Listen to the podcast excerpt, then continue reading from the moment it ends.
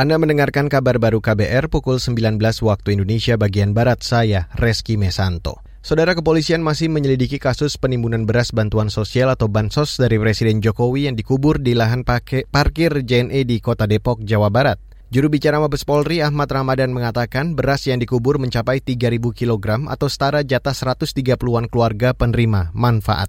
Diketahui bahwa pihak JNE mengubur atau memendam beras tersebut tanggal 5 November 2021 dan sudah dibuatkan berita acara pemendaman beras sebanyak 3.675 kg atau 289 karung atau setara dengan 139 KPM.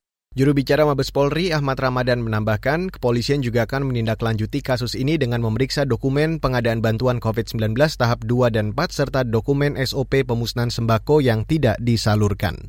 Beralih ke berita selanjutnya, Saudara. Direktorat Jenderal Pajak Kementerian Keuangan mencatat penerimaan pajak semester 1 tahun ini tumbuh 55,7%. Direktur Jenderal Pajak Kementerian Keuangan Suryo Utomo berharap pertumbuhan penerimaan pajak bergerak konsisten hingga akhir tahun. Jadi sampai dengan bulan Juni 2022, penerimaan pajak sudah mencapai 868 triliun ya teman-teman ya. Jadi kalau kita bicara ke postur baru 2022, bagaimana di Perpres 98 tahun 2022 kan gitu ya, capaiannya di 58,5%. Kemudian untuk pertumbuhannya sekitar 55,7% as of sampai dengan bulan Juni 2022 kan gitu tuh. Dirjen Pajak di Kementerian Keuangan Suryo Utomo menjelaskan kontribusi paling besar penerimaan pajak datang dari PPh non-migas mencapai Rp519 triliun serta PPNBM dan pajak bertambah nilai impor dan ekspor sebesar Rp300 triliun lebih. Suryo memperkirakan penerimaan pajak di semester 2 akan turun imbas dampak perlambatan ekonomi global,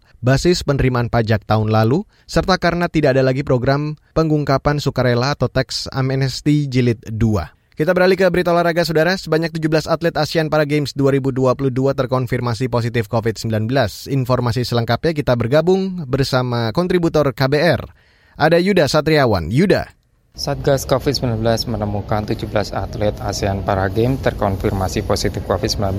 Juru bicara Satgas Covid-19 di Solo, Sidowaningsih mengatakan 17 atlet itu berasal dari 7 negara peserta. Tim Satgas Covid-19 terus memantau kondisi kesehatan mereka yang sebagian tak bergejala. Selama perhelatan ini dari beberapa kontingen, ada atlet, ada official, itu ada yang positif. Kalau 17 tadi, 14 ada di Solo, 3 ada di Semarang. Kenapa Solo banyak? Venue-nya kan di Solo banyak. Yang penting mereka melakukan karantina dengan baik dan kondisi fisiknya ini kita pantau baik semua. Lebih lanjut, Siti mengungkapkan belasan atlet terkonfirmasi positif COVID-19 itu kini menjalani karantina di hotel masing-masing. Masa karantina sekitar 2 hingga 5 hari, tergantung kondisi kesehatan dan hasil swab test. Satgas ini juga menerjunkan tim ke berbagai venue untuk memantau penerapan protokol kesehatan dan melakukan tes swab berkala pada peserta ASEAN Para Games 2022. Dari Solo, Jawa Tengah, Yuda Satriawan, KBR. Terima kasih Yuda Satriawan. Dan Saudara,